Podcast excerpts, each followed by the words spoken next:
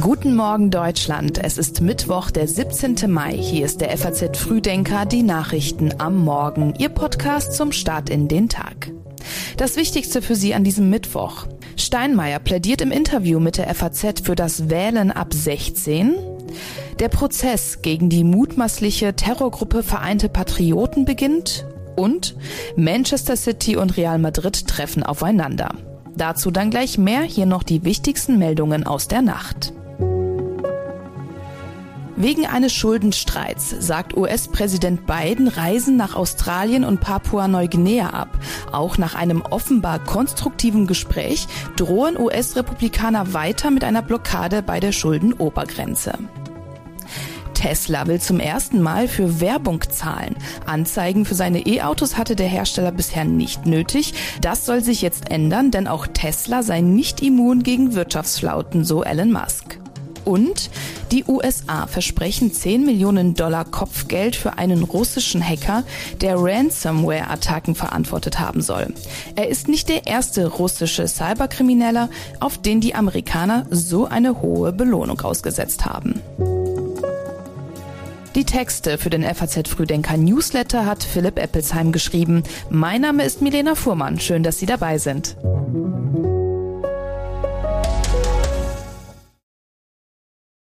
Sollen junge Bundesbürgerinnen und Bundesbürger schon mit 16 statt erst mit 18 Jahren wählen gehen? Ja, das findet Bundespräsident Frank-Walter Steinmeier.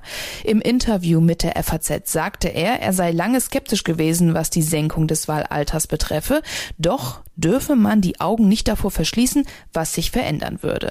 Man stehe nämlich vor gewaltigen demografischen Verschiebungen, bei denen der Stimmenanteil der Älteren erheblich wachse.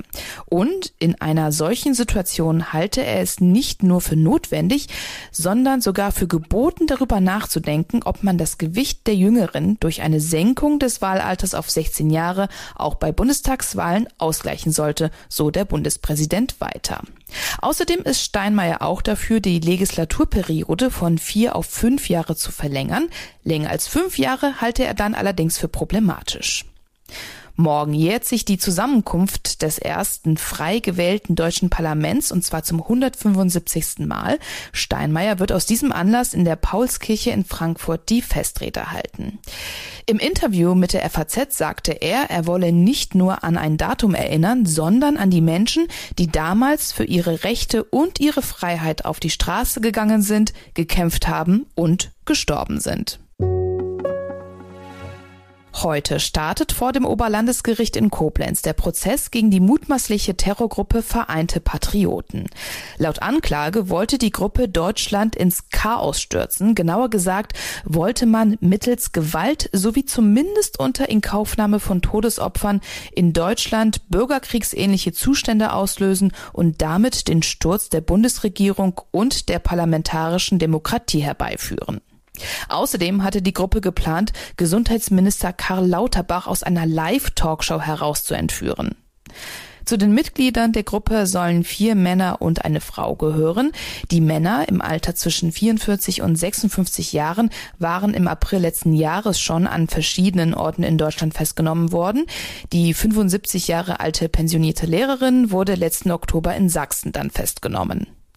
Die Pläne hatten Lauterbach damals sehr schockiert. In einem Interview im April 2022 sagte er, der ganze Vorgang zeigt, dass sich die Corona-Proteste nicht nur radikalisiert haben, sondern dass es mittlerweile auch um mehr als Corona geht, sondern dass es auch den Versuch gibt, hier den Staat zu destabilisieren. Hier geht es also um Kräfte, die eine Absicht haben, auch den Staat und die Demokratie zu destabilisieren, nutzen offenbar die Corona-Proteste.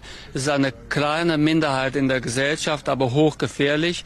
Darauf müssen wir achten. Laut Bundesanwaltschaft folgen die Angeklagten einer Ideologie, nach der das Deutsche Reich auf Grundlage der Verfassung von 1871 weiter existiere.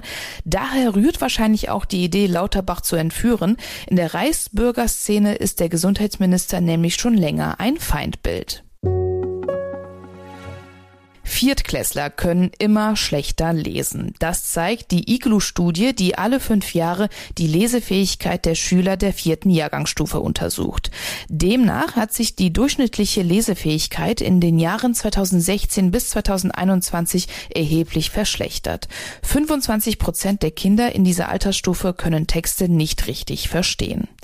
Die Bildungsstaatssekretärin Sabine Döring nennt die Ergebnisse alarmierend und fordert eine politische Trendwende. Diese Ergebnisse sind alarmierend. Ein weiter so darf es unter keinen Umständen geben. Gleichzeitig sieht sie aber auch die Eltern in der Pflicht. Denn Kinder, denen regelmäßig vorgelesen wird, lernen später auch selber leichter lesen und können das Gelesene in Anwendung bringen. Die Präsidentin der Kultusministerkonferenz, die Berliner Bildungssenatorin Katharina Günther Wünsch, nannte die Iglu-Ergebnisse ernüchternd. Die Corona-Pandemie und eine zunehmend heterogene Schülerschaft stellten die Lehrkräfte vor immer größere Herausforderungen. Nach der Wahl in der Türkei hat sich eines gezeigt. Die türkische Gesellschaft ist tief gespalten. Erdogans Herausforderer Kilic Darulu, dessen Wähler mehrheitlich säkular ausgerichtet sind, hat die Metropolen Istanbul, Ankara und Izmir gewonnen. Erwartungsgemäß lag er auch in den westlichen Küstenregionen ganz weit vorn und darüber hinaus holte er besonders hohe Stimmenanteile im mehrheitlichen kurdischen Südosten des Landes. Erdogan hingegen konnte seine konservativ-religiöse Stammwählerschaft mobilisieren, die im Zentrum des Landes und auch an der Schwarzmeerküste die Mehrheit stellt. Erdogans Betonung von konservativen Familienwerten ist hier offenbar ziemlich gut angekommen. Und bei den Auslandswählern war Erdogan vor allem in Deutschland und in Frankreich ziemlich stark. Der türkische Journalist Bülent Mumay schreibt in seinem Brief aus Istanbul, der türkische Präsident habe die erste Runde der Wahlen gewonnen, weil er Ängste und Nationalismus schüre. Er sei mit einer Negativkampagne in die Wahl gegangen und hatte behauptet, die Opposition würde das Land spalten und er hat den Westen wegen der Unterstützung für die Opposition ganz nach oben auf die Liste der Feinde geschoben. Der Europarat will einen Schadensregister für den Krieg in der Ukraine einrichten. Dieser soll heute auf dem Europaratsgipfel in Reykjavik beschlossen werden und soll die Kriegsschäden in der Ukraine erfassen. Bundeskanzler Olaf Scholz hat im Vorfeld des Gipfels erklärt, warum dieser Schadensregister so wichtig ist. Der Europarat ist auch wichtig, um die Kriegsverbrechen der russischen Besatzer zu ahnden und Rechenschaft einzufordern für die enormen Schäden, die Russland der Ukraine Tag für Tag zufügt. Das Schadensregister, das wir hier in Reykjavik gemeinsam auf den Weg bringen wollen, spielt dabei eine zentrale Rolle. Dem Europarat gehören 46 Staaten an, darunter die Mitgliedstaaten der EU sowie die Türkei, die Ukraine und auch Großbritannien. Ursprünglich hat auch Russland dazu gehört, wurde aber wegen des Angriffskriegs gegen die Ukraine ausgeschlossen. Im zweiten Halbfinalrückspiel treffen heute Manchester City und Real Madrid aufeinander. In Manchester sehen sie sich nach dem 1 zu 1 im Hinspiel natürlich klar im Vorteil, was aber auch etwas mit ihrem Stürmer zu tun hat. Dieser heißt nämlich Erling Haaland und hat wettbewerbsübergreifend 52 Saisontore geschossen. In Madrid wird hingegen aktuell Antonio Rüdiger in den Himmel gelobt, weil er nämlich Haaland im Hinspiel fest im Griff hatte. In Madrid ist die Hoffnung auf einen Finaleinzug nach dem 1 zu 1 ziemlich gestiegen. Die heimische Sportpresse betont zwar die Heimstärke von Manchester City, aber das sei nur die nächste Herausforderung. Der Sieger des heutigen Spiels trifft dann im Finale auf Inter Mailand. Die Mannschaft hat das Mailänder Stadtduell gegen AC Mailand gestern Abend mit 1 zu 0 gewonnen. Inter Mailand steht damit zum ersten Mal seit 13 Jahren wieder im Finale der Fußball Champions League. Und auch das ist Thema im geschriebenen FAZ Frühdenker Newsletter. Werden Nahrungsmittel wieder günstiger? In den vergangenen anderthalb Jahren sind die Preise für Lebensmittel ja teilweise ziemlich drastisch gestiegen. Jetzt haben Deutschlands Discounter und Supermärkte nach eigenen Angaben erste Preise wieder gesenkt. Bei Aldi zum Beispiel kostet die Butter 58 Prozent weniger als noch Mitte 2022.